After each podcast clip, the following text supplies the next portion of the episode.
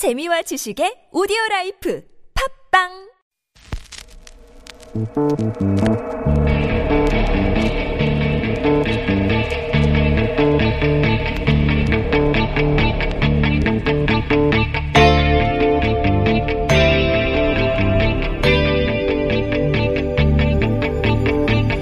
안녕하십니까. 뉴스공장 주말 특근을 맡은 양지열 변호사입니다. 문재인 대통령이 해군기지 건설 문제로 인해 오랜 기간 갈등으로 씨름해온 제주 강정마을 주민들을 만나 고개를 숙였습니다. 문 대통령은 이 자리에서 강정마을 사태에 대해 대통령으로서 깊은 유감을 표명했고 또 제주도민의 아픔을 위로하기도 했습니다. 지난 2007년 제주 해군기지 건설 반대하는 과정에서 연행됐던 강정마을 주민 그리고 활동가들에 대한 사면 복권도 검토할 것을 약속했고요. 강정마을이 갈등과 분열의 상처를 씻고 공동체로 회복될 수 있도록 적극 지원하겠다는 문재인 대통령의 약속 꼭 지켜졌으면 좋겠습니다. 뉴스공장도 치유와 화해를 통한 강정마을의 밝은 미래 열심히 응원하겠습니다. 10월 13일 토요일 뉴스공장 주말 특근 시작합니다.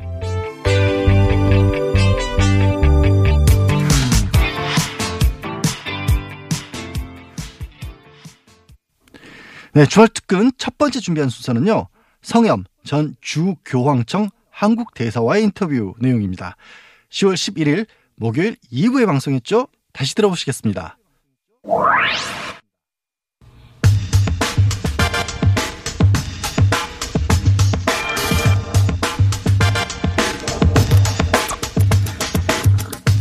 김정은 위원장의 교황 방북 초청, 네, 과연 성사될 수 있을지. 어, 참여정부 시절 바티칸 주재 교황대사를 지내셨던 그리고 지난 5월 문재인 대통령 취임 특사로 교황청에 다녀오신 성염 전 대사 스튜디오 지금 모셨습니다. 안녕하십니까. 안녕하세요. 제가 다른 거 이전에 교황대사라고 하는데 교황대사가 카톨릭계에서 보내는 겁니까? 아니면 우리 외교부에서 보내는 겁니까? 네, 교황 대사는 네. 교황이 한국에 보내는 대사입니다. 아. 그리고 저는 주 교황청 한국 대사죠.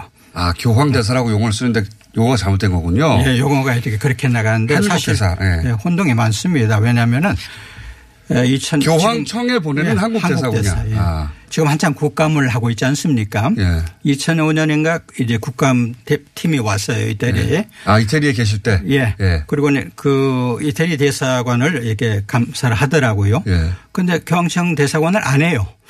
그래 이제 제가 식사 대접을 했는데 그때 그 식사 중에 묻더라고요 대표가 그 대사님은 교황청에서 월급 받습니까? 아니면 한국 주교들한테 월급 받습니까? 저하고 똑같은 의문을 가졌어요. 네, 외교통상부 분들의 생각이 그 정도였어요.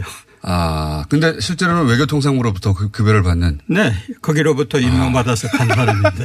아니, 저도 그 교계에서, 교계에서 교황청에 보내시는 분인 줄 알았더니 그게 아니라 우리 외교부에서 교황청에 거기도 일국이니까요. 어쨌든. 예. 파견 보내는 아, 그렇군요. 우리 하, 이 남한에서 단독 정부 수립했을 때 예. 제일 먼저 대- 이 정부로 인정해 주고 유럽 국가들의 그 승인을 받아낸 것이 교황청입니다. 아, 그렇군요. 지금 궁금증이 풀렸습니다. 교황대사도 아니고 교황청에 간 한국 대사고 그렇습니다. 외교부 소속으로 가는 것이며 네. 그게 교황청으로부터 결- 월급을 받는 게 아니다. 하나 이해했고요. 어, 이 이제 교황 얘기가 나와서 제가 이제 질문을 드리겠는데 그 역사를 아실 것 같아가지고 제가 알기로는 그 김대중 전 대통령이 당시 요한 바오로 2세 교황님 만났을 때 그때 처음으로 방북 요청을 한 걸로 알고 있는데 맞습니까?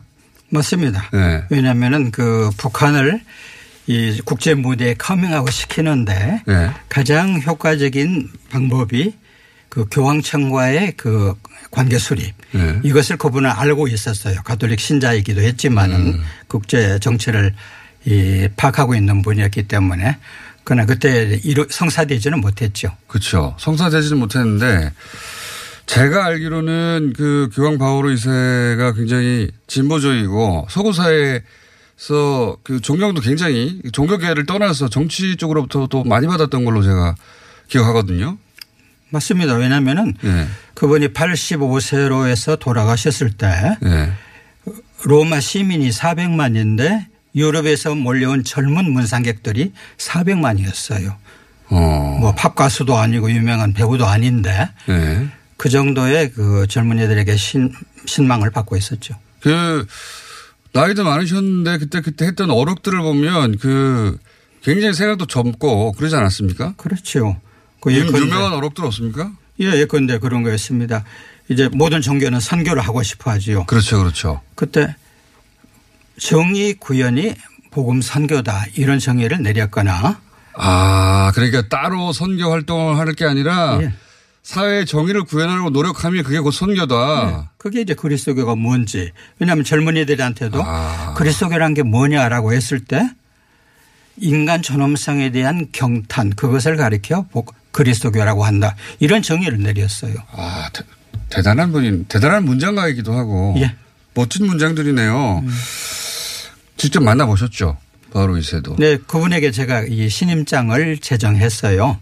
그리고 신임장을 받는 자리에서 그분이 한반도가 강제로 외세에 의해서 분단돼서 국민들이 그렇게 고통받는 것을 내가 두 번이나 가서 내 눈으로 봤습니다. 음. 이런 얘기를 하기를 저도 감동했지요. 우리 상황을 그렇게 잘 알고 계시구나 하고요. 어, 그, 그분이 그때 오셨어야 되는데 좀 안타깝네요. 아니, 한반도는 두, 남한은 두 아니, 북한에. 오셨죠. 예, 북한을 가셨더라면 오직 좋았겠어요. 그, 그리고 나서 이제 그 교황, 교황청 대사, 교황청의 한국 대사가 되신 것은 그 노무현 정부 들어서 되신 네. 거죠? 예, 대사. 서강대에서 가르, 철학을 가르치고 있다가 예. 갑자기 특임 대사로 이제 파견됐죠. 거기 가서 그래서 그 뭐라 그럴까 제청입니까? 무슨 임명장 예, 같은 거. 신임장을 신- 아, 신임장. 예, 예. 제청하고서 이제. 근무하게 되죠. 그리고 나서 이제 지금 말씀하신 대로 그런 이유로 방북이 되지 않았고, 예. 그러고 나서 그 바로 이세가 2005년인가에 네, 서거합니다. 예, 2005년인가에 돌아가시고 그 다음에 그 교황님이 베네딕토 16세. 네. 예, 그분도 그럼 뵈셨겠네요? 네, 그분에게서 이제 이임자, 이임사를 하고 돌아왔죠. 네. 2007년에. 그런데 그분은 좀 이제 보수적인 분이었지만은 더군다나 그 이 국제 관계라든가 네. 종교 간 대화라든가 이런 문제보다는 그리스도교를 뭐 일치시킨다 이런 데다가 아, 신학자 좀 출신이어서. 예, 거기다 몰두하느라고 예. 에, 국제 외국 방문도 좀 줄었지만은 관심이 적었죠. 아, 그랬군요. 음. 서양 자세도 좀 보수적이었고 국제 정치 그 이전에 요한 바오로 2세에 비하자면 예. 국제 정치에도 관심이 없으셨고 좀 예, 적었죠. 뭐. 요한 바오로 2세는 국제 정치 관심 굉장히 많지 않았습니까? 그분은? 그렇죠.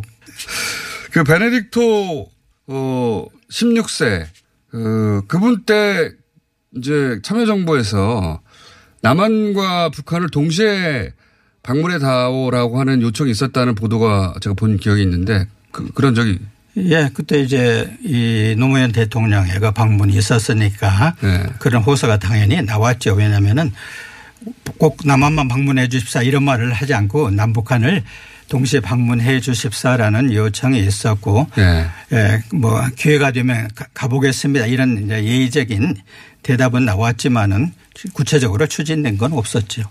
그렇군요.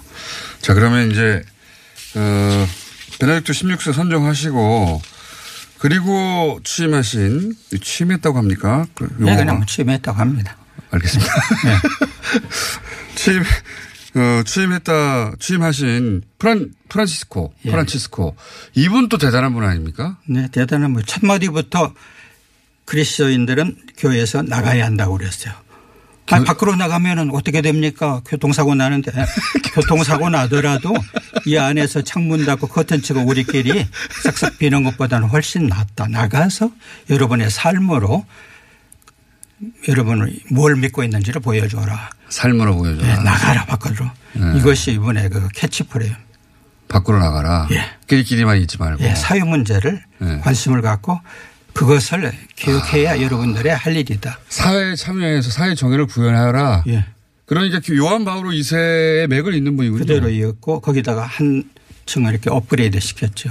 이 프란치스코 교황이 전 세계에서 우리나라를 처음 방문하는 게 맞죠? 제가 그 2013년에 예. 그분을 뵐 기회가 있었어요. 아, 교황 다 보셨군요. 최근에 네, 시간이 교황을. 뭐긴 시간 아니었고 네. 한 5, 6분 주어졌는데 그런 말씀을 드렸죠. 교황님 보세요. 전 세계 유일한 분단국이 한반도 대한민국입니다. 예. 이곳을 찾아오셔서 남북 간의 화해와 평화를 위해서 어떤 좀 조언을 해 주십시오. 내 눈을 지그시 쳐다보면서 무슨 말씀인지 알겠습니다. 그 대신 저를 위해서도 좀 기도해 주세요. 이런 부- 말씀을 하셨거든요. 대사님이 그러면 프란시스코 교황의 첫 방문지가 한국이 됐는데 결정적 기여를 하신 분입니까? 글쎄요, 우리 정부에서도 어떤 그 초빙이 갔을 겁니다. 대사를 통해서. 근데 이 제가 인사드리면서 드린 말씀은 그것이었습니다. 아. 자, 그러면 그 이제 그 프란시스코 어, 현 교황 만나셔서 그때 이제 한반도 꼭 오셔야 된다고 마지막 냉전지 어, 냉전국이라고 말씀하셨고 그래서 실제 남북가요. 네. 예, 남북이 실제 첫 방문지로 한국을 선택하셨고 네. 그리고 와서 제가 기억나는 메- 메시지는 뭐 여러 말씀 하셨겠지만 어, 남북은 한 형제다 이런 메시지 남기지 않으셨습니까? 예, 마지막 날 네. 명동에서 미사하면서 남북한은 한 형제입니다. 그걸 일곱 번이나 말했어요. 특히 이제 거기에는 박근혜 대통령을 비롯한 정부 요인들도 와 있었어요. 예. 그래 자리에서 호소한 거죠. 여러분은 아. 한 형제다. 왜냐하면 역대 교황이 그 점을 누누이 강조해 왔습니다. 한반도가 억지로 분단되어 있고 서로 전쟁을 치렀고 그 증오가 크리스찬들에게까지도 깊이 새겨져 있고 아, 이것을 크리스찬에게도 예, 맞습니다. 알고 네. 있었어요.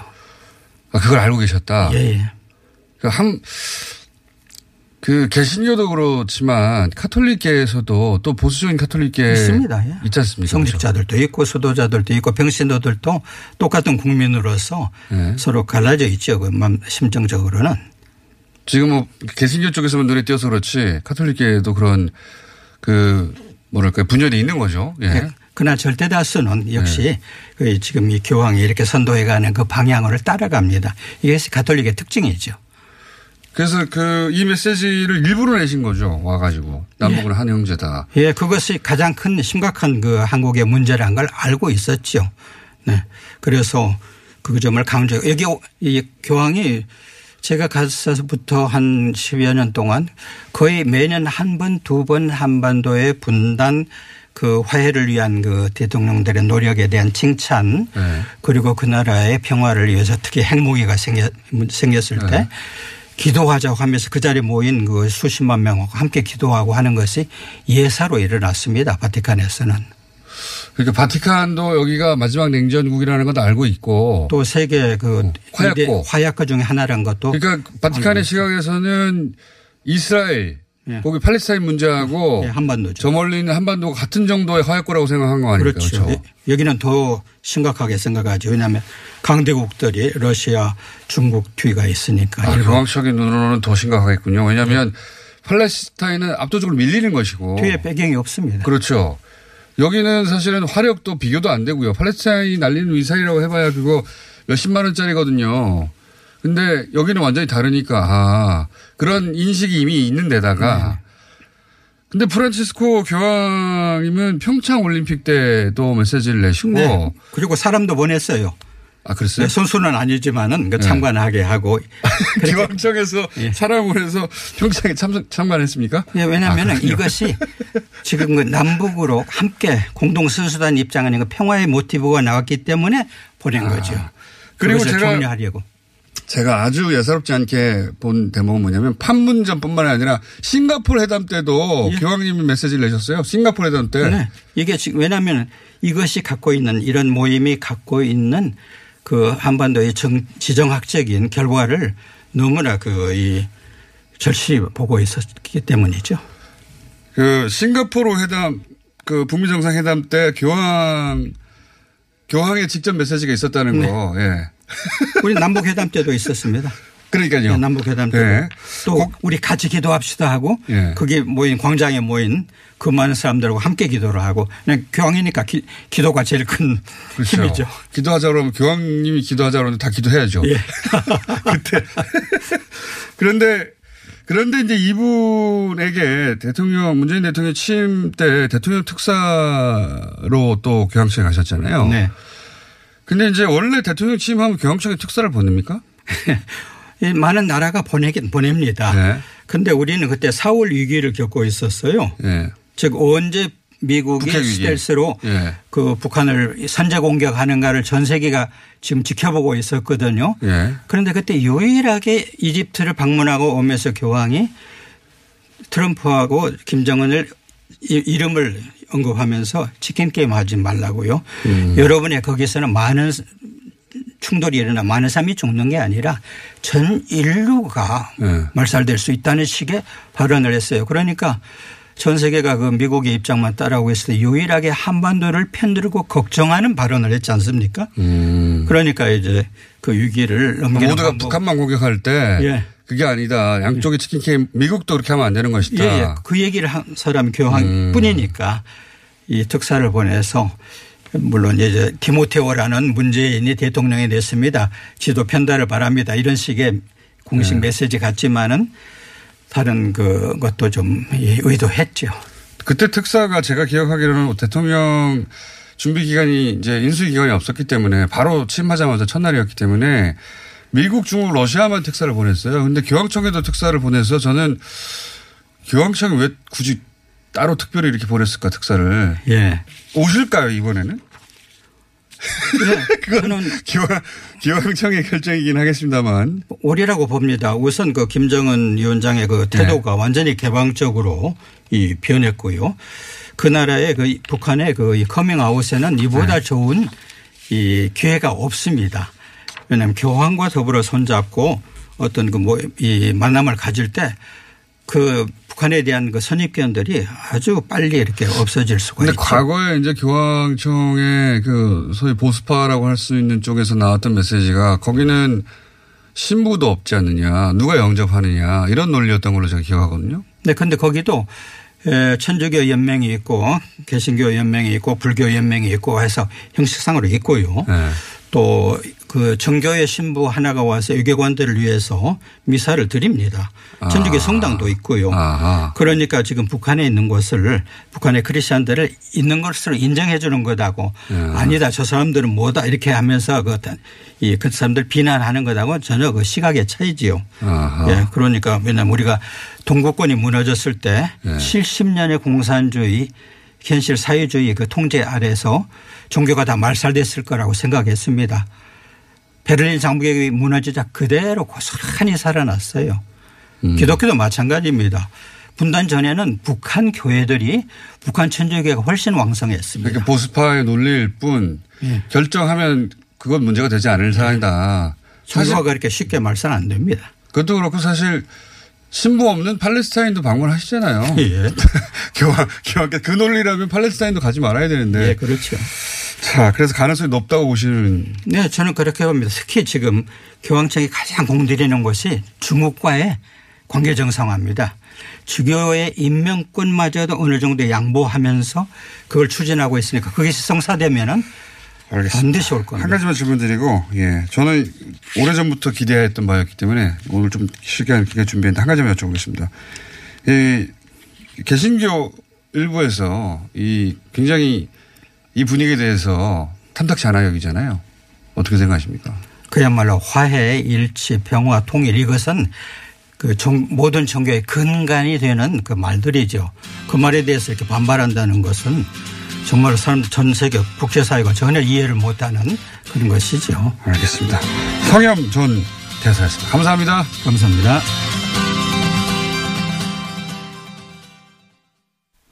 네, 오는 18일이죠. 문재인 대통령 이 바티칸 교황청을 차렸어요. 프란치스코 교황을 예방하고 그 자리에서 김정은 위원장의 방북 초청 의사를 공식적으로 전달할 계획이라고 합니다. 김정일 국방위원장 시절에도 교황 방북은 여러 차례 추진됐어요. 하지만 북한 내부 어려움 때문에 무산이 됐었는데 이번에는 김 위원장이 아주 확실하게 입장을 표시했으니까 교황 방북 반드시 성사가 되리라 기대를 해봅니다. 이 교황의 방북 계획이 정말로 있느냐라고 교황청 관계자들에게 물었더니 이 교황청에서도 북한의 공식 초청장을 기다리는 중이다라고 답을 했거든요. 이 기다린다라는 얘기는 어느 정도 가능성이 높다라고 들렸습니다. 뭐 저는 그렇게 듣고 싶습니다. 또 한편 교황청 관계자분은 교황이 북한을 방문하면 미국의 여론에도 반전이 있을 거라라고 전망을 했는데 아직도 북한을 믿지 못하는 미국의 여론을 돌리는데도 크게 기여를 할 것이라는 그런 말씀이시죠. 이 정말로 교황 방북 한반도 평화 확산을 위한 마중물이 될 것으로 보이는데요.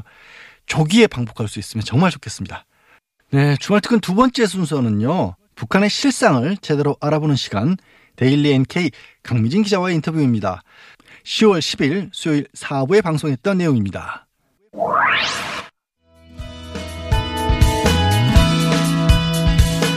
자, 오랜만에 북한 있는 그대로 보기 프로젝트 평양 정상회담 이후 처음 뵙습니다. 강미진 기자님 나오셨습니다. 네, 안녕하세요. 기자님 요새 여기저기 많이 나오시더라고요. 공중파에도 나오시고, 그죠? KBS에도 나와서 코너, 정기 코너도 생겼죠. 네, 정기 네. 코너가 생겼어요. 네, 여기서, 여기서. 출발했다는 걸 잊지 마시고요. 아, 그렇죠. 당연히. 네. 그건 제가, 네. 아시죠? 예. 네. 협박입니다. 잘 나가기 시작하면 보통 사람들이 이제 연락이 잘 안 되거든요. 아니에요. 아닙니까? 자, 우선 좀 지난 얘기지만 평양 정상회담이 처음 나오셨으니까, 네. 어, 그때 이제 그, 우리가 눈여겨본 장면 혹은 뭐 멘트하고 북한 주민들은 눈여겨본 혹은 귀에 쏙 들어온 장면이 다를 거잖아요. 네, 그렇죠. 북한 주민들이 이제 평양 정상회담 전체 도착, 공항에 도착해서부터 백두산에 올라간 것까지 네. 통틀어서 무엇을 제일 많이 얘기합니까? 북한 주민들이 얘기 중에 네. 백두산 날씨가 있습니다. 아, 백두산 얘기를 많이 해요? 네. 그러니까 백두산은 저도 이제 그쪽에서 살아봐서 알지만 백두산에 올라서 맑은 날을 보기는 정말 쉽지 않거든요. 그 얘기 많이 하더라고요. 네. 예. 그러니까 저희가 백두산에 가서 해돋이 보고 왔다. 네. 맑은 날에 갔다 왔다 이러면 덕을 많이 쌓았다. 뭐 아니면 어, 그 좋은 일 정도예요? 많이 했다. 이렇게 얘기를 하거든요.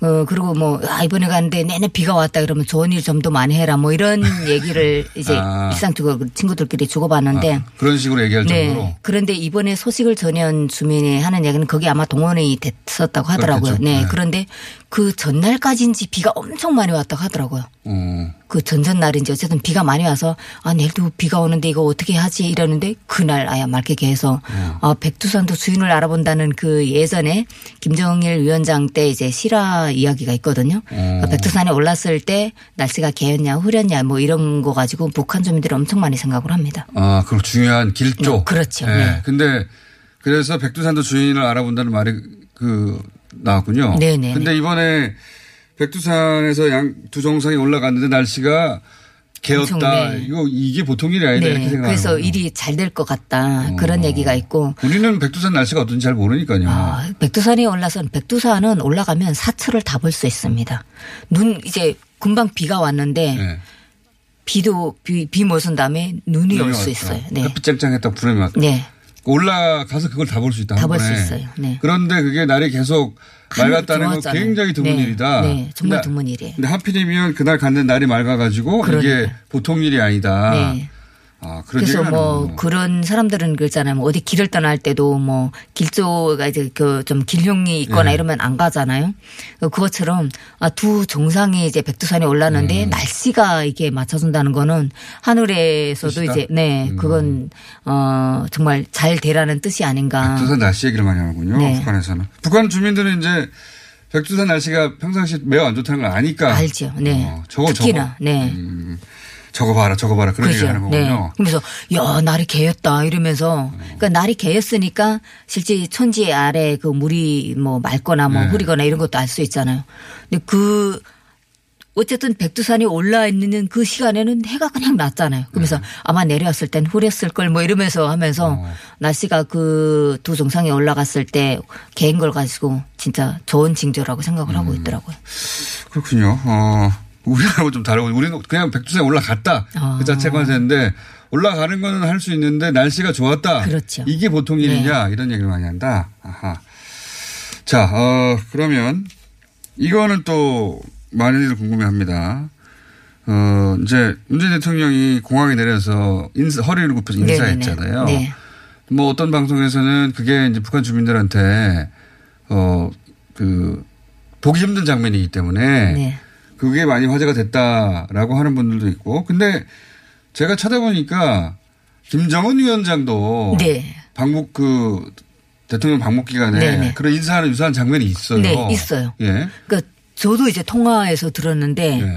제가 이제 여기에 소식을 전하면서 네. 어 이제 문재인 대통령님이 거기 가서 이제 90도 허리굽혀 네. 인사를 했고 뭐 이런 연설도 하고 이랬는데 어떻게 생각을 하냐 그러니까 뭐 나만은 뭐 항상 거기는 대통령 이름을 불러도 안 잡아간다며 어, 그거는 그거는 있을 수 네 있는 거 그거는 아니냐, 있을 수 있는 건데 네. 우리 원수님이 어.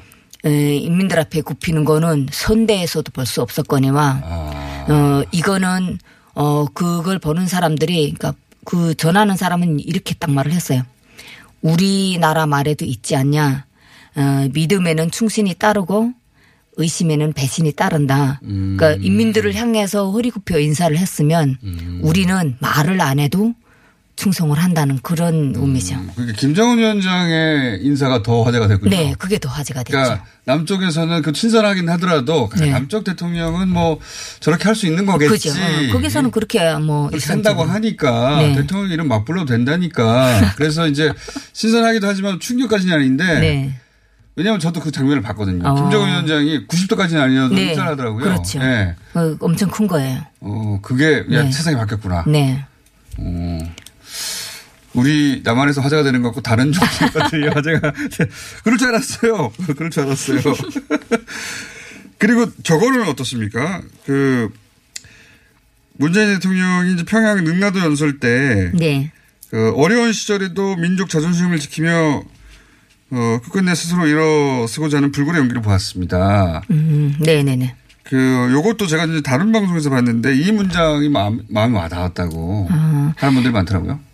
북한 사람들이 이 문장을 마음에 와닿았다고 얘기할 수 있는 게 어떤 거냐면 어려운 시절이라는 게 네. 북한의 경제난이 시작된 네. 95년도 네네. 고난의 행군 때. 그럴 때 진짜 풀을 먹고 살았잖아요, 사람들이. 진짜 풀을 먹어. 네, 곡식이 아니라 풀을 먹었어요. 그러니까 일상적으로 공급을 정기적으로 주다 보니까 나는 무방비 상태를 공- 주는 것만 받아 먹던 그렇죠. 사람이 그게 딱 끊기니까 어디 가서 해볼 데가 없잖아요. 국가에서 배급했으니까. 네. 그러니까 지금처럼 뭐 장사를 했더라면 뭐, 어, 뭐 어떻게 했었네. 그런데 텐데.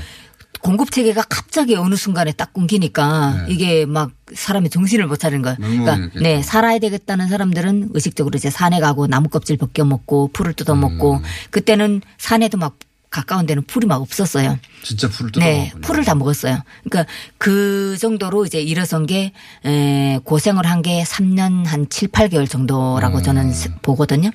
그리고 98년 어 도부터는 네. 중국 무역이 막 이루어지면서 사람들이 에, 지배했던 걸 하나씩 내다 팔아서 그걸 이제 음. 밑돈을 해가지고 장사돈 해가지고 에, 일어서기 시작하면서 그래서 2000년대 장마등이 시작이 네 됐던 2000년대 거군요. 초반에는 북한이 공식으로 이제 시장을 인정을 했잖아요. 네. 그러니까 그걸 아마 어, 사람들이 머릿속에 떠올렸겠죠. 네. 아마. 네.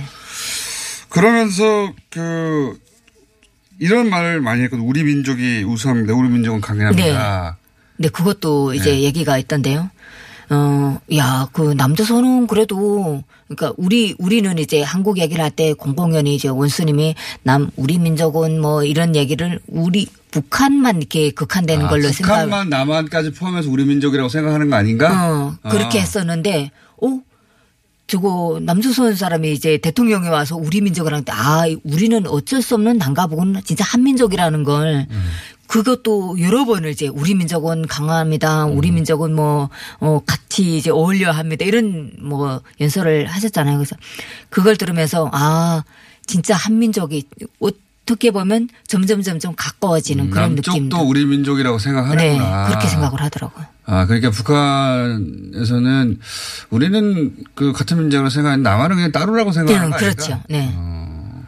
그런 그런 면이 실제 있었죠. 네. 실제 있었는데 이제 그게 이제 그 왜냐하면 정권에 따라서 그게 확 완전히 우리는 달라 남남이야라고 하는 정권도 네. 있었다가 문재인 대통령 들어와서 물론 김대중 노무현 때도 그랬지만 문재인 대통령 들어와서 이게 네, 확 엄청나- 가까워지는. 네, 근데 이제 그 일반 대중을 상대로 연설은 처음이니까 네. 네, 남쪽 대통령 입에서 우리 민족 우리 민족 하는 게 네. 그게 그게 기회다. 네 우리 민족이라는 그 음. 북한은 우리 민족을 엄청 강조를 많이 하거든요. 그 그러니까 음. 오 남조선도 우리랑 똑같구나. 그렇군요. 자, 어, 그래서 또 이 그 정상회담 이후에 네.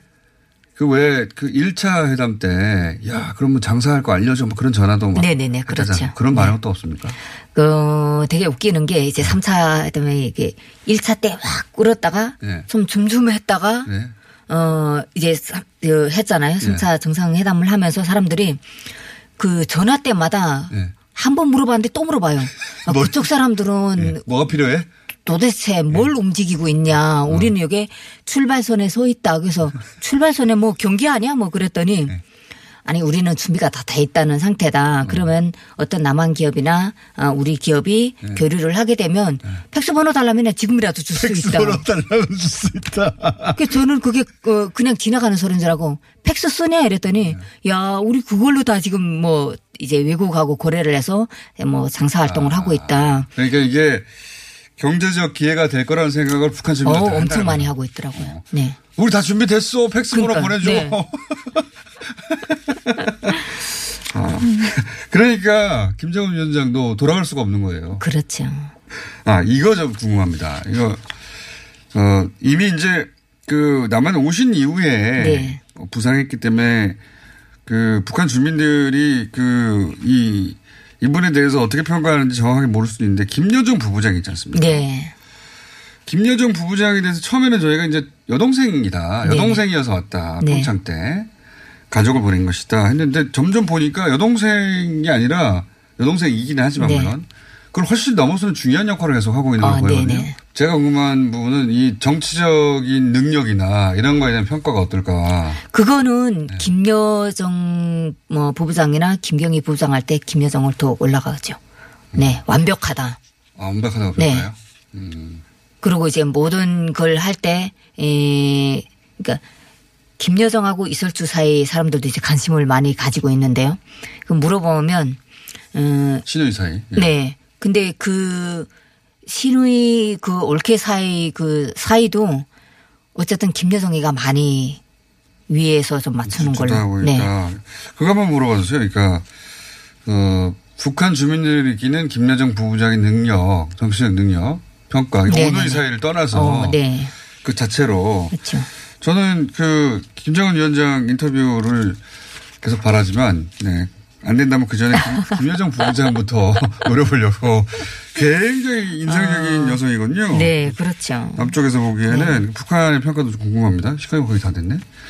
교황 평양 방문, 네. 네, 열렬히 환영을 하겠다.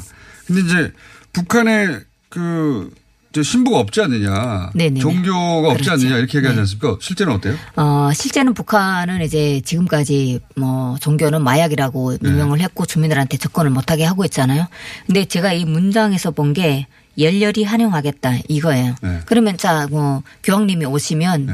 환영하겠다. 이거는 그냥 마지못해 오는 걸 그래 오는 사람을 뭐 반길 수는 없, 어, 안 반길 수는 없는 거고 네. 반기겠다 이런 거지만 열렬히 환영하겠다는 거는 네. 마음을 열고 받아들이겠다는 거잖아요. 문장이. 네. 어. 그러면 그 교황님이 오셨을 때 북한 주민들한테 어떻게 설명할 거냐. 그럼 종교에 대해서 설명을 해야 되잖아요. 그러니까 이런 부분에서 변화가 생길 것이다. 우상화, 네. 우상화 부분을 강조하는 것하고는 좀 별도로 달라진 문화하지 않을까. 강민진 기자였습니다. 감사합니다. 고맙습니다. 안녕. 네, 3차 남북 정상회담이 열렸을 때이 북한 주민들이 다른 지정들보다 백두산 방문에 관심이 많았다는 얘기 저는 귀에 꽂히더라고요.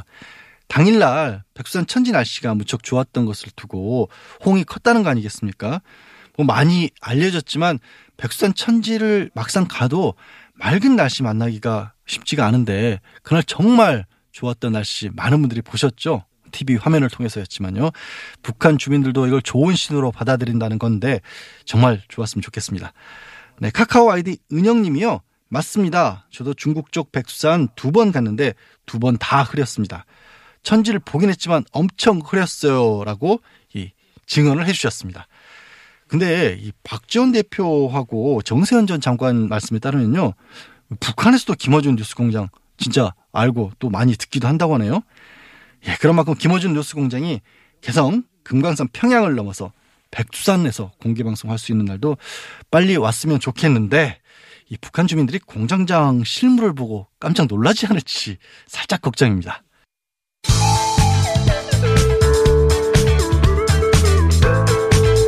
뉴스의 깊이가 다릅니다.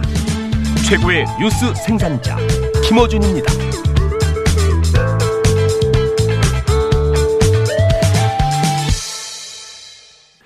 뉴스공장 마지막 순서로는요 도시건축가 김진애 박사의 도시 이야기 코너를 준비했습니다. 10월 11일 목요일 4부에 방송했던 내용입니다.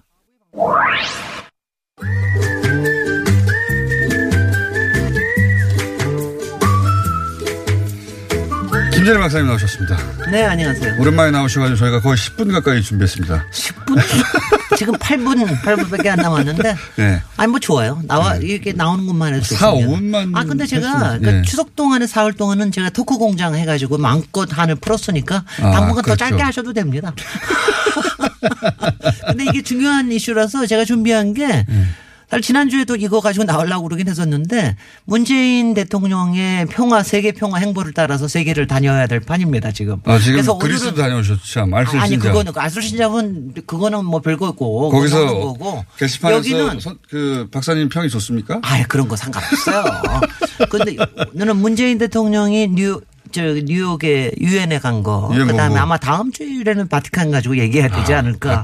그다음에 또 뭐 비엔나 가지고 얘기해야 되지 않을까. 뭐 이런 생각을 하고 있습니다. 바티칸 성당 아니 대단하죠. 근데 그거 이게 참. 아이고 근데 이게 기본적으로 제가 굉장히 좋은 게 솔직히 알술신자에서 우리 딴 데 가서 하는 건 되게 노는 거나 조금 딴 눈으로 보는 거 아니에요. 네. 근데 지금 문재인 대통령이 다니는 이 세계 도시를 가서 보면 이게 내 거로 보이는 거예요.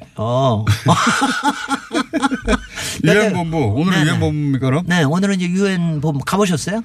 안 아니, 가셨겠지. 들어가 보진 않고 앞에만 가봤죠. 그랬겠지 뻔하죠. 거기 제가. 유엔에 들어갈 일이 뭐 있습니까? 네. 아니에요. 거기 가면은 절대적으로 뉴욕에 가시는 분은 거기에 그 투어 가이드가 있거든요. 아, 투어 싫어합니다, 저는. 미리 예약 아니에요. 이거는 왜냐하면 거기는 저 안보 때문에 보안 때문에 예약을 해야 되거든요. 네. 예약을 안 하더라도 저는 들어가지는 않았을 거예요. 아니 근데 예약을 안 하고 들어가실 수 있는 위치가 되실 때까지는 예약을 저도 예약 받아서 갔습니다. 그러니까 예약 문제가 아니라 네. 예약이 아니었다 하더라도 안 갔을 거라고요. 건물 보고 어, 그렇구나. 어. 예. 아니 근데 안에 들어가면 루브르 박물 저도 유럽도 한 40번 정도 50번 정도 간 것 같은데 네. 루브르 박물관을 아직도 안에 안 들어갔어요. 아니 안 들어도 상관없어요 그거는. 근데 유엔에는 한번 들어가시면 특히 네. 일반 시민이라는 입장에서 가서 들어가시면은 제가 유 그 유엔 건물 솔직히 지금 보면은요 아 느낌이 아유 별거 아니다 이러실 거예요. 뭐 그냥 그래, 뭐 오피스 그러니까요. 하나 들어 있고 뭐좀 일상- 일상적인 건물은 아니다, 것 뭐. 같고 예. 뭐 이런 이런 정도죠. 그좀 크다. 사진에서 많이 봤는데 어, 어, 똑같구나. 그리고 뭐 예. 비슷하다 뭐 이러는 걸 텐데 건축학적으로는 다릅니까? 아니 몇 가지 특색을 보면 일단은 제가 이거 이거는 굉장히 중요한 건 게 이게 이제 일종의 하나의 나라잖아요. 그러니까 별도의 그러니까 이게 미국 저기 땅은 아닙니다. 맞습니다. 이게 유엔 네. 땅입니다. 유엔은, 유엔 땅이고 예. 사실 여기가. 여기가 원래는 외교 면책권이 원래 있었었는데 요새는 이제 뉴욕에 미국에서 같이 해서 아주 특별한 경우만 면책권을 줍니다. 옛날에는 이제 마치 대사관처럼 네. 아. 유엔 대사관처럼 이제 이 안에서는 자유롭게 국제적으로 음. 활동하고 그럴 수 있었었어요. 근데 이제 그 여러 가지 문제 안전 문제가 있으니까 그래서 했는데 하여튼 뉴욕에 이게 정해진 것도 근데 저, 저는 이거 생각하면 항상 변사의 목소리로 이걸 좀 했으면 좋겠는데 바야흐로 정말 이 폭력의 두저 세계 대전을 끝내고 이걸 어떻게 하면 좋을까? 예. 이걸 사람들이 45년에 45년 경에 만나 가지고 그걸 얘기를 하기 시작을 해요. 이걸 어떻게 해야 되냐? 그래 가지고 유엔이라는 아이디어를 예, 예. 이제 내게 됩니다. 그러면 이것도 뭔가 뭐가 필요하게 될 거 아니겠어요? 당시로서는 제네바에 될 가에 제네바에 갈 가능성이 굉장히 컸습니다. 근데 그러, 생각해보니까 그러네요. 그럼요. 그때는 그리고 제네바에 이미 평화 기구들이 있었고 예. 스위스의 영리 중립 연구 중립국에서 그런 게 많죠. 네네. 그래서 근데 이제 미국이 치고 나온 거죠. 음. 근데 미국이 치고 나와 가지고 미국 국가뿐만이 아니라 어 록펠러 재단에서 이 땅을 기부를 했어요. 음. 뉴욕에서. 근데 지금은 솔직히 뉴욕에 있으니까 미칩니다. 솔직히 교통 때문에 이거 이전해야 된다 난리를 합니다. 혹시 보셨으면 아, 아시겠지만 왜 다 내려가지고 저, 저번에 보니까 문재인 대통령도 중간에. 막혀가지고 걸어서 내려가지고 걸어서 가야 돼요. 걸어서 가고 네. 막 이럴 정도로 저기 하지만. 뉴욕에 있다라는 게 나름대로 상징성은 있어요. 굉장히 네. 지금도 상징성은 있는데 그래서 그런 그런 거. 그 다음에는 이제 이거를 당초 설계를 할 때 저는 그 이 말이 참 좋은데 이게 우리가 보통 얘기하면 평화의 상징으로서의 유엔 건물 뭐 이렇게 얘기를 할 수가 있을 거 아니에요. 네. 세계 평화의 상징. 근데 그게 네. 아니에요. 아니에요? 그게 아니라 이 사람들은 자기네들은 세계 평화를 위한 워크샵을 만든다. 이런 얘기를 했어요. 작업장을 만드는 게 우리의 목표다. 아, 그래서 건물이 딱딱하군요. 그 말이 굉장히 아니 그리고 저는 그 말이 전체 아이디어에 굉장히 들어맞아요. 작업장을 음. 만드는 거다. 그러니까 가령 거기도 총회를 보면 사실 그 총회 디자인을 보면 바깥에는 어떤 어쩌면 안에 들어가면은 상당한 상징성이 있는데 모든 솔- 솔직히 의회의 모델이 됩니다. 가능하면 정말 이렇게 우리나라 의회하고 비슷하게 생겼어요. 비슷하게 동그랗게. 생겼는데 안에 네. 들어가면 달라요. 안에 그래요? 들어가면 이렇게 이렇게 사진으로 이렇게 쌓인다는 비슷하던데. 거. 아니, 그러니까 그게 문제야. 그다음에 맨날 보이는 거는 제가 유엔 총회 건물을 보면 맨날 보이는 그그그 연설하는 뒤에 녹색 대리석밖에 안 보여요. 네. 맨날. 아니 건물 자체로 특징이 그러면 네. 그러니까 워크숍 하고 많은 회의를 하고 토론하는 장소로 만들었고 아, 네. 그러다 그렇습니다. 보니까 건물 자체가 좀 딱딱하고 그런 건가? 딱딱 뭐 그러니까 모든 사람이 이퀄하다. 모든 국가는 이퀄하다. 모든 사람의 발언권을 갖는다. 그래서 유, 그 assembly 총회뿐만이 아니라 실제는 그렇지 가령 않죠. 아 실제로 안 그렇지. 안 그런 데가 어디 있습니까? 아 도대체 미국이- 미국이 그 대부분 자기 마음대로 해요. 아그 안에서 그래서 어 가령 뭐 그 거기에 거기에 원형 테이블도 round table도 굉장히 많이 써요. 그럼 아무래도 조금이라도 더 발언권을 공평하게 가질 수 있는 가능성은 있죠. 네. 공간이 어느 만큼 그런 게 있으니까. 그래서 이걸 한번 그러니까 평화를 위한 워크숍이라는 게 어떤 개념일까 이런 걸 가지고 보시면 참 좋을 것 같고요. 당시에도 당연히 파워게임은 있었습니다. 건축가가 가령 누굽니까, 근데? 음. 건축가가 한 명이 아니에요. 이것도. 세 개의 건축가들을 모- 모아가지고 아. 열 명의 팀을 열 명으로 팀을 물론 거기도 센 나라들만 왔죠. 근데 센 나라가 아닌데도 왔어요. 그 중에서 대표적인 건축가물 대표적인 건축가 물론 있죠. 르꼬르비지에라고 어, 유명한 사람. 그 유명한 롱샹 제일. 유명한 야. 어, 제일 유명한 아 그 뭐 도시계획가로는 아주 꽝인 이런 사람이 있어요. 롱샹 성당 가보셨어요? 롱 롱샹성당에 그냥 하나의 작품으로 오케이. 그렇죠. 그건 굉장히 멋있는데 네네. 도시계획으로는 꽝이에요. 아 그냥 뭐냐 하여튼 나쁜 짓 많이 했어요. 나쁜 유산을 그 얘기 굉장히- 한번 해주세요, 나중에. 나쁜 유산을 굉장히 많이 만들어냈습니다. 아, 건축 네네. 쪽에서는 굉장히 상징적인 인물인데. 예, 그래서 이제 그런데 근데. 근데 네. 그 사람 재밌는 거 뭐냐면 르꼬르비지에가 당연히 자기가 다 흔들라 그랬죠. 근데 어. 거기서 신예가 나타난 거야. 그 아, 신예가 누구냐? 네. 오스카 니마이어라고 브라질의 건축가야. 아, 그래요? 이 사람이 후, 저 제자이기도 해요. 근데 이 사람이 나, 가, 가지고 나 아니 사람들이 너무 만족을 하는 거예요. 아, 르꼬르비지에가 낸 것보다 제자가 낸 그래가지고- 안이 더 마음에 들어서. 그래가지고 거기서 많이 저게 있었는데 결국은 오스카 니마이어가 저 이겼어요? 양보를 합니다. 아, 양보를 자기가 해요? 선배한테 양보를 해요. 그러면서 오스카 니마이어를 잘 보려면은 브라질리아를 설계한 사람이고 거기에 의회 이렇게 동그랗고 이것도 나중에 한번 얘기 드리는데 음. 제일 재밌는 게 뭐냐면 오스카 니마이어가 100살 넘어 살았는데 이 사람이 평생 공산주의자였어요. 어. 공산주의자고 파리에 있는 공산 당사를 설계한 사람입니다.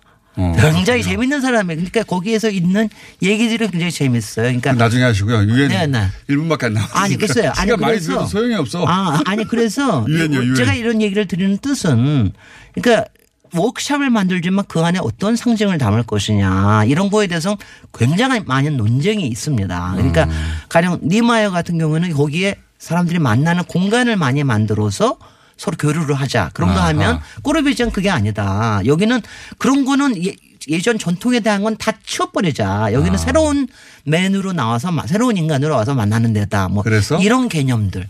뭐 이런 거 그래서 결- 결국은 나눠서 했습니다. 당신의 아이디어 여기 있었고 당신의 나이는 여기에 있고 여기에 있는 아이들은 여기에 있고 그리고 거기에 있던 아니 건축가 11명도 통합이 안 되는데 전 세계가 어떻게 통합이 되겠어요. 그런데 바로 그한 가지 재밌는 거 거기에 중국 건축가도 한 사람이 참석을 했었는데 그 사람은 네. 여기에 열심히 하고 나중에 문화혁명 때 처형이 됐습니다. 이런 스토리도 있어요. 다음 주에 또 연결해야 되겠네요. 여- 박사님이었습니다. 네. 안녕. 안녕.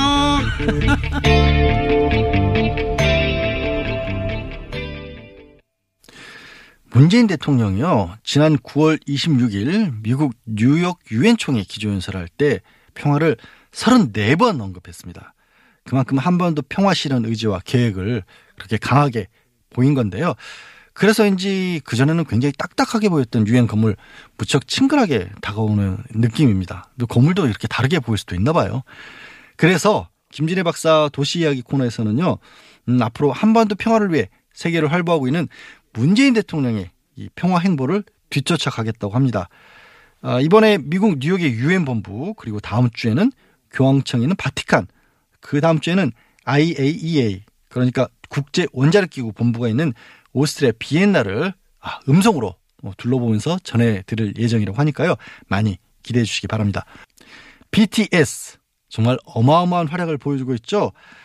방탄소년단을 미국 시사주간지 타임이 이번엔 차세대 리더로 선정했답니다. 그래서 오는 10월 22일 발매되는 최신호 커버를 장식하기도 했죠. 이번에 발간된 타임지 정식 출간도 하기 전인데요. 이미 1차 예약분 모두 매진됐다고 합니다. 정부는 지난 9일 한글날을 맞아서 이 세계적인 아이돌 그룹이 된 방탄소년단에게 한글을 세계에 알린 공로로 훈장을 수여하기도 했죠.